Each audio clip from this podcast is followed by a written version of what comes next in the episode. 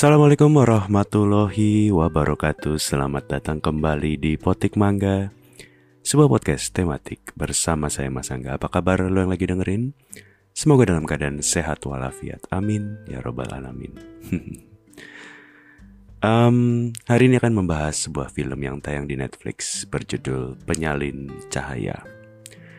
Gua ngerti kenapa FFI Festival Film Indonesia tahun 2021 tahun lalu memberikan film terbaik FFI kepada penyalin cahaya.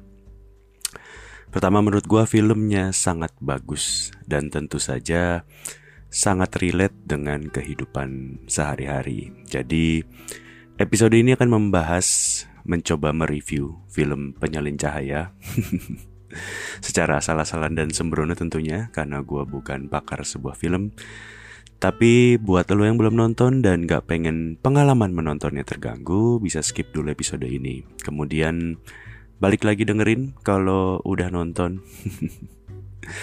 Karena ini ada di Netflix Jadi ya lo gak perlu ke bioskop. Jadi ya mungkin kapan pun lo dengerin ini Lo nonton penyalin cahaya kemudian lo balik lagi dua-duanya masih ada baik penyalin cahayanya di Netflix maupun podcast ini di Spotify. Oke, kita mulai ya. um, penyalin cahaya uh, atau bahasa Inggrisnya fotokopier. Mungkin lo bingung kenapa film ini kayak agak viral diomongin orang.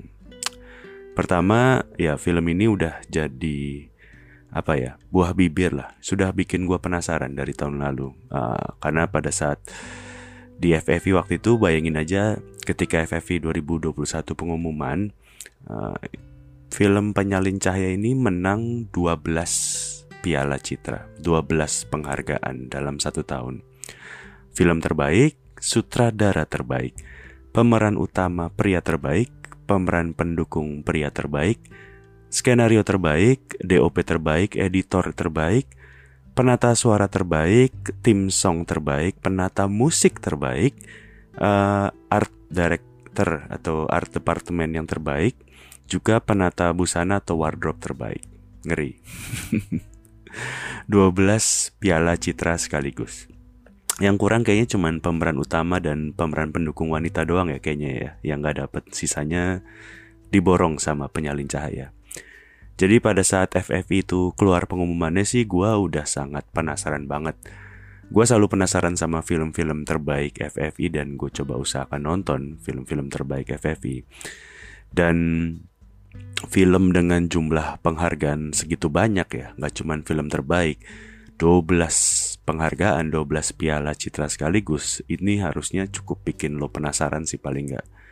Kalau cuman film terbaik mungkin satu penghargaan, oke okay lah, mungkin lo nggak terlalu gimana-gimana tapi dengan nggak cuman film terbaik tapi ada 11 lainnya penghargaan menurut gue sih ini lumayan spektakuler ya.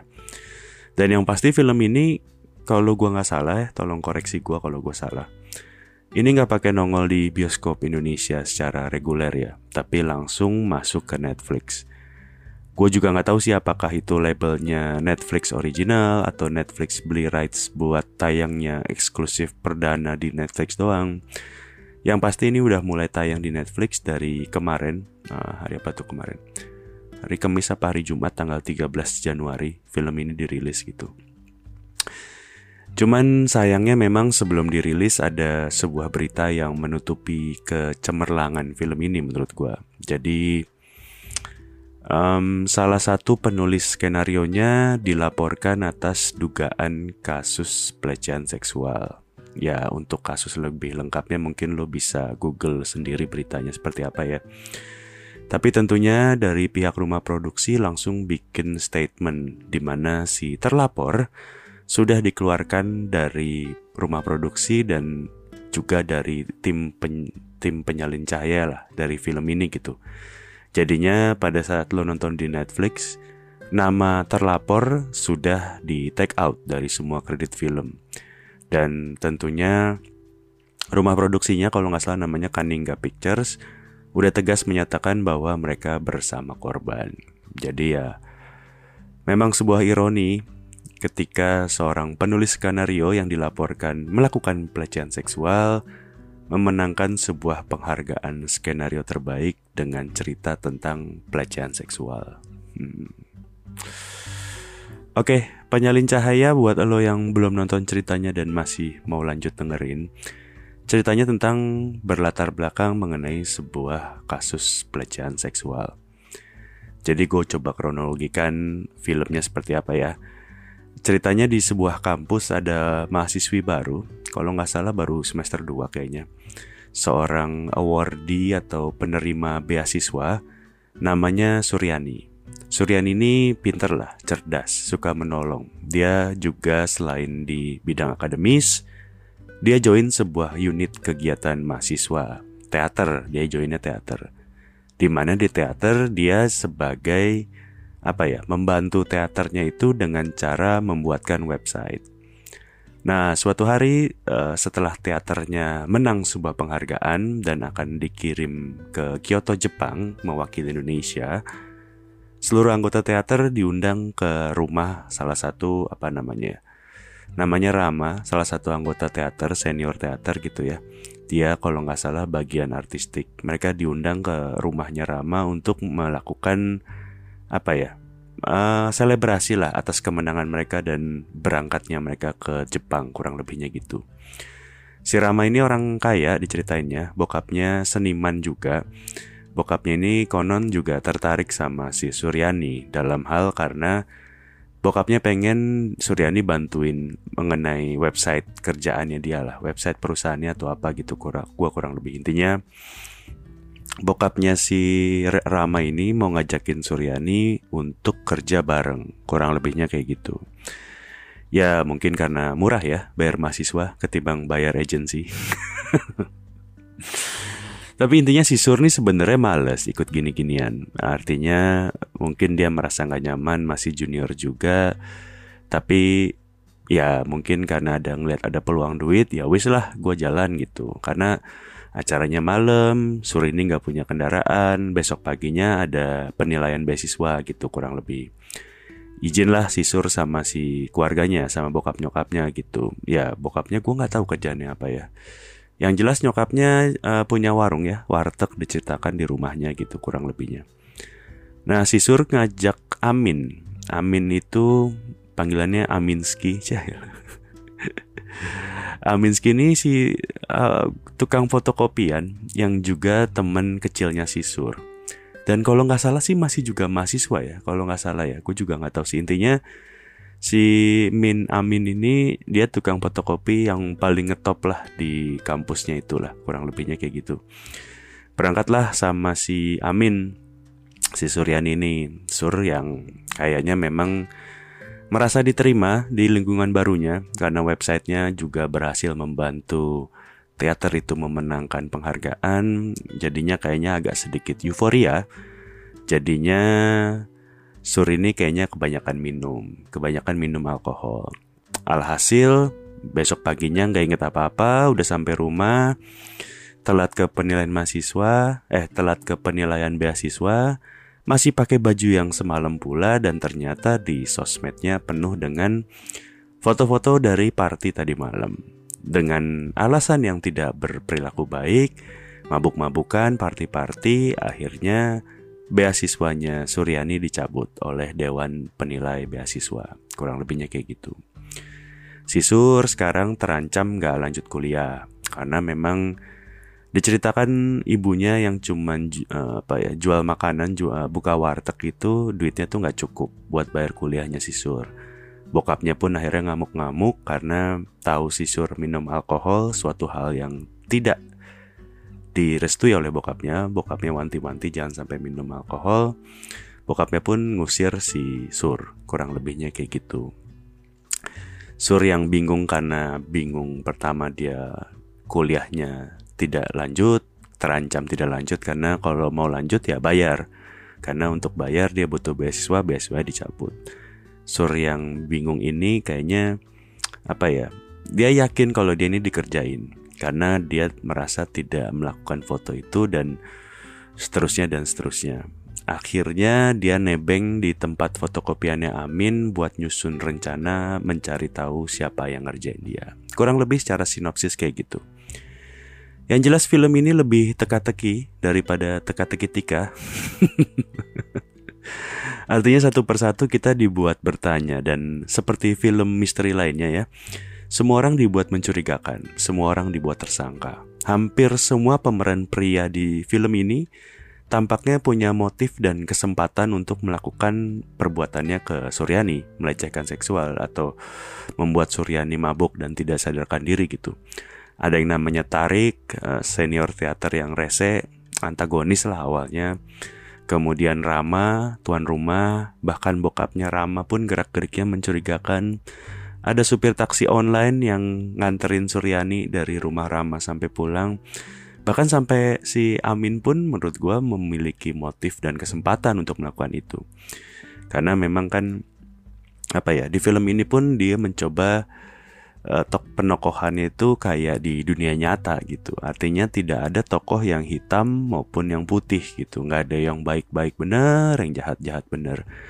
Di dunia nyata kan kayak gitu ya. Hampir semua orang pasti punya kebaikan dan keburukan gitu. Artinya tidak semua yang terlihat buruk juga pasti demikian dan juga sebaliknya orang-orang yang terlihat baik belum tentu baik 100% kurang lebihnya kayak gitu sih. Um, satu hal yang menurut gue relate sama kehidupan sehari-hari ya, terutama mungkin dewasa ini, adalah betapa sulitnya menemukan bukti yang kuat bagi seseorang yang mendapat perlakuan kayak gitu. Maksud gue bagi seorang perempuan atau mungkin juga laki-laki ya yang mendapatkan perlakuan pelecehan seksual, diperkosa, itu sulit sekali mendapatkan bukti yang kuat untuk bisa sekadar membawa berita ini ke pihak-pihak yang bisa membantu gitu. Di film ini Suryani mencoba lapor ke kampus, ke bagian apa tuh namanya, kode etik atau bagian apalah gue lupa. Ke dosen-dosennya lah intinya. Tapi ya dosen-dosen itu ya sulit sekali menanggapi gitu. Dan kalaupun nanggepin nggak dalam posisi serius. Ada sebuah adegan yang sangat menggambarkan betapa tidak seriusnya Suryani didengarkan. Suryani waktu itu mencoba melapor, membuat laporan lah, mengumpulkan bukti-bukti. Dosennya itu sambil makan, sambil ngunyah, ngeladenin itu sambil makan sambil ngunyah gitu. Sebuah pengadeganan sempurna menurut gue dari betapa tidak dianggapnya serius dari betapa tidak seriusnya ditanggepin sebuah laporan pelecehan seksual kecuali lo punya bukti yang sangat kuat. Itu sih.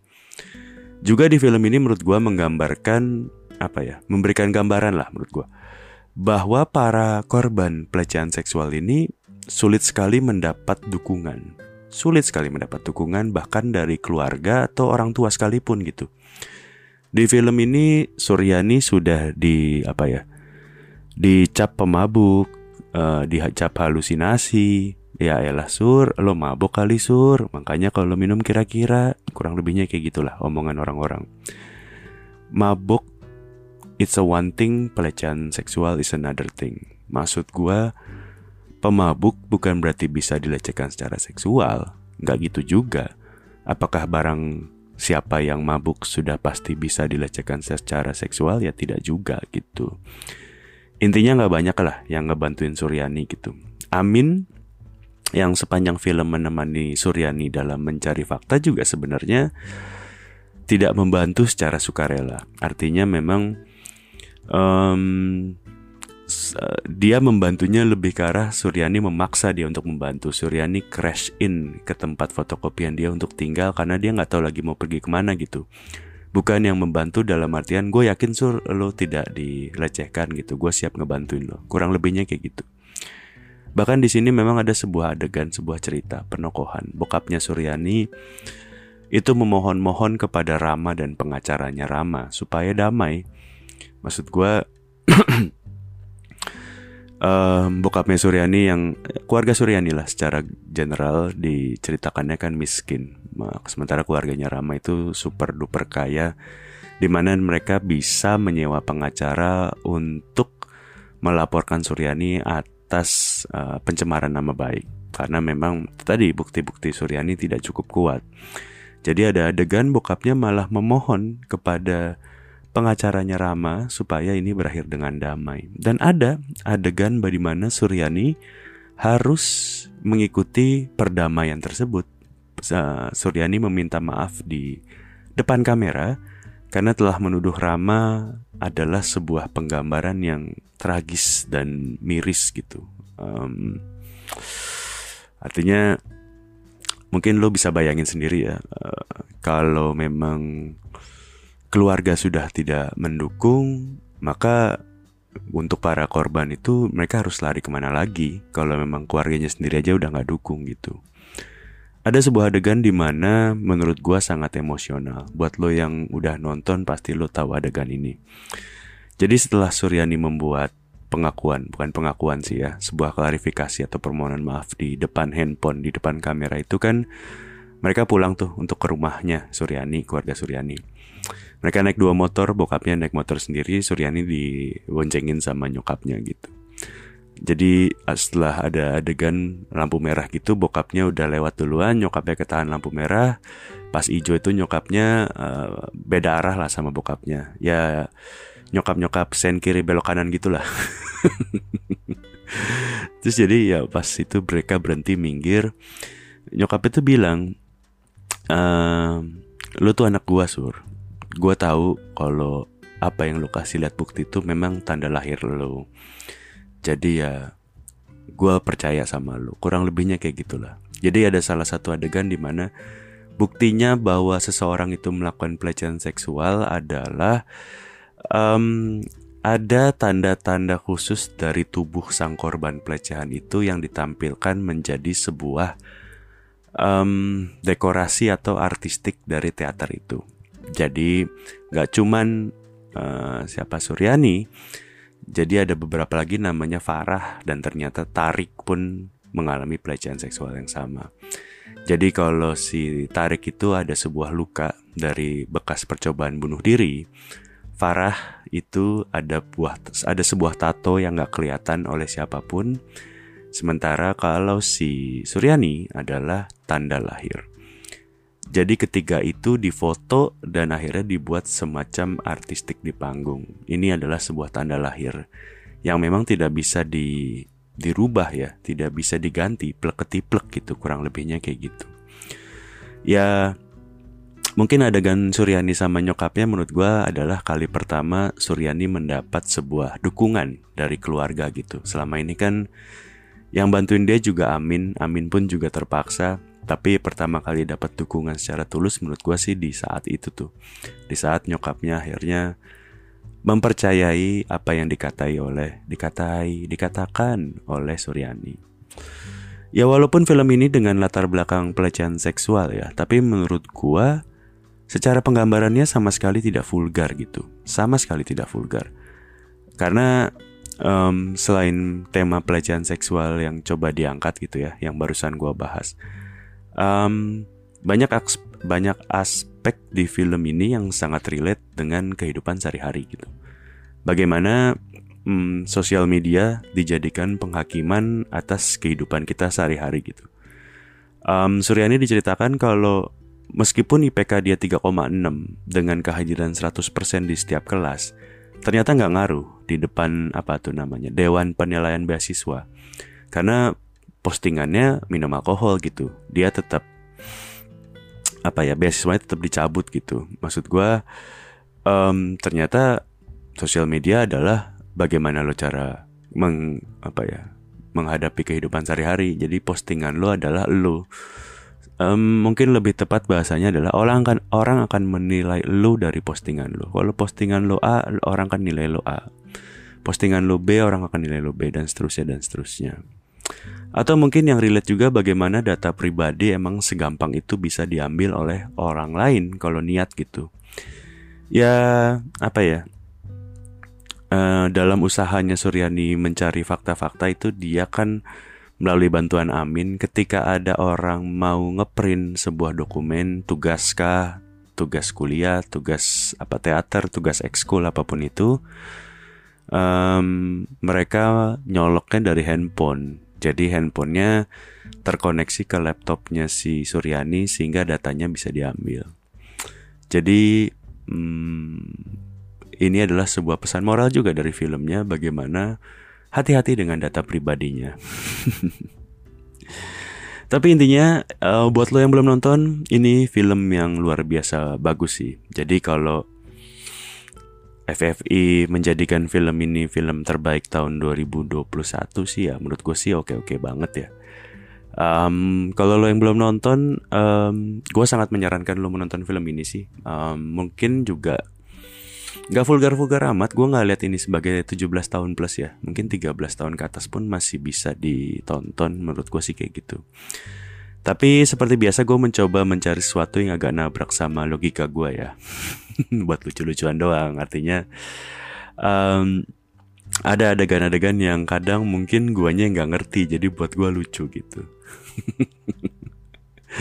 Contohnya kayak gini nih, um, di film ini buat lo yang udah nonton, pada akhirnya kan barang bukti utama yang bisa menjerat Rama sebagai pelaku pelecehan seksual itu kan apa namanya handphonenya si Pak Bapak siapa yang ternyata supir uh, apa namanya taksi online lah. Netflix. Kok Netflix? Netcar. Nah akhirnya kan pada saat udah udah dipegang sama Suryani Farah dan Tarik handphone itu kan si Rama akhirnya sama tim preman itu kan datang untuk menyerang si Surs, Farah sama si Tarik gitu ya.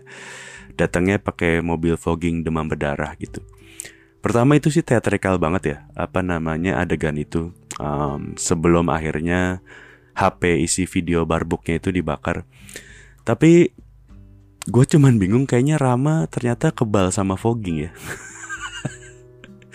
Maksud gue preman-premannya si Rama itu kan udah pada pakai masker respirator gitu ya, kayak si Ben musuhnya Batman. Dan di si Rama nih nggak pakai sama sekali, sementara foggingnya tebel banget. Yang lain pakai masker dia enggak gitu, nggak ada batuknya sama sekali gitu, keren banget lah pokoknya. Mana lama pula dialognya, maksud gue sih harusnya dia udah ngap sambil batuk-batuk gitu. Tapi gue ngerti yang apa namanya, hmm, DBD fogging itu ada jargon 3M karena diputar-utar diputar-putar kan jargonnya. Jangan lupa apa namanya menguras, menutup, mengubur. Menguras, menutup, mengubur. Gue connect situ. Jadi intinya itu adalah sebuah apa ya penggambaran dari sutradara atau penulis skenario di mana ini adalah cara-cara untuk menutup kasus pelecehan seksualnya dengan cara menguras, menutup dan mengubur ya 3M-nya DBD ya. Sebelum Covid kan DBD udah punya 3M duluan ya. Kemudian apa ya? Pas adegan akhir juga gue agak gimana gitu. Ketika mereka udah bingung kan, uh, barbuknya udah hilang. Kayaknya cara yang mereka harus tempuh adalah dengan memfotokopi bukti yang mereka punya gitu. Mereka kan punya bukti-bukti yang memang sebenarnya nggak kuat dan nggak langsung menuju ke si Rama. Tapi ya ini bukti yang mereka punya, mereka sebar ke kampus. Kurang lebihnya mereka fotokopi buktinya dan sebar ke kampus. Gue cuman gak paham kenapa harus pakai adegan nyolong bawa kabur mesin fotokopian si Amin. Maksud gue kasihan kan si Amin. Nanti kalau ada yang mau fotokopi gimana? Fotokopiannya dibawa kabur gitu. Terus apa lu bawa mesin fotokopi dari bawah dari tempatnya si Amin sampai ke rooftop apa yang nggak capek tuh ya? Terus kemudian pada saat sampai rooftop powernya dari mana tuh mesin fotokopi? Kagak ada terminal atau perleng kayaknya. Aduh, ya namanya juga gue mencoba mencari yang lucu-lucu karena tidak sesuai dengan apa bayangan gue lah. Tapi intinya um, film ini bagus banget. Silahkan tonton buat lo yang belum nonton. Um, lagi-lagi gue sangat menyayangkan um, berita tentang Henrikus Pria ya yang dilaporkan atas pelecehan seksual. Menurut gue ini membuat film ini agak ke blow up untuk alasan yang tidak semestinya. Tapi ya buat gue uh, gue berharap juga semoga kasus tersebut bisa segera selesai dan korban bisa mendapatkan keadilan dan untuk film ini sendiri maksud gue um, sehebat apa pun Henrikus Pria dalam melakukan film ini dan apa pun yang dia lakukan di luar sana yang juga harus dihukum kalau memang terbukti menurut gue dia cuman sendiri ya. Maksud gue film ini tidak dibuat oleh Henrikus Pria sendirian. Masih banyak sekali kru pemain, sinias dari sutradara sampai kru yang paling bawah dari pemeran utama sampai pemeran pendukung semuanya banyak banget dan terlibat dalam membuat film ini gitu. Orang-orang yang mungkin apa ya berdedikasi tinggi dalam pekerjaannya demi hasil film yang bagus banget kayak gini. Jadi ya um, buat gua sih buat gua sih semoga film penyalin cahaya ini tetap mendapat apresiasi yang layak di mata penonton ya. Dan gue juga seneng bahwa film ini ada di Netflix. Film ini dibeli Netflix gitu. Jadi lo yang belum nonton masih punya kesempatan untuk menonton ini sampai kapan pun gitu. Nah, film ini akan ada di Netflix selamanya kayaknya mungkin ya. Kalau di bioskop kan mungkin gue cuma takut filmnya cepet hilang dari peredaran karena penontonnya sedikit gitu. Ya wis, mungkin sebagai penutup gue masih ada beberapa pertanyaan yang mungkin nggak nggak harus dijawab juga cuman gue penasaran. Kayak misalnya gue nggak tahu lo yang lo nonton mungkin lo bisa kasih tahu gue kalau gue salah di sini. Gue masih nggak dapet sampai terakhir mungkin gue harus nonton lagi. Pertama jadi yang motoin selfie-nya si apa namanya si Suryan itu siapa? Yang yang posting ke Instagramnya si Suryan itu siapa Terus apakah Suryani masih tetap kuliah apa enggak? Apakah beasiswanya jadi balik atau enggak? Atau misalnya bokapnya Rama jadi tetap mau bayarin kuliah apa enggak? Kurang lebihnya kayak gitu sih. ya wis, sekali lagi sebagai penutup ke, buat lo yang belum nonton silahkan ditonton. Buat lo yang udah nonton, menurut lo gimana filmnya? Apakah layak menjadi film terbaik uh, Festival Film Indonesia tahun 2021? Penyalin Cahaya alias The Photocopier.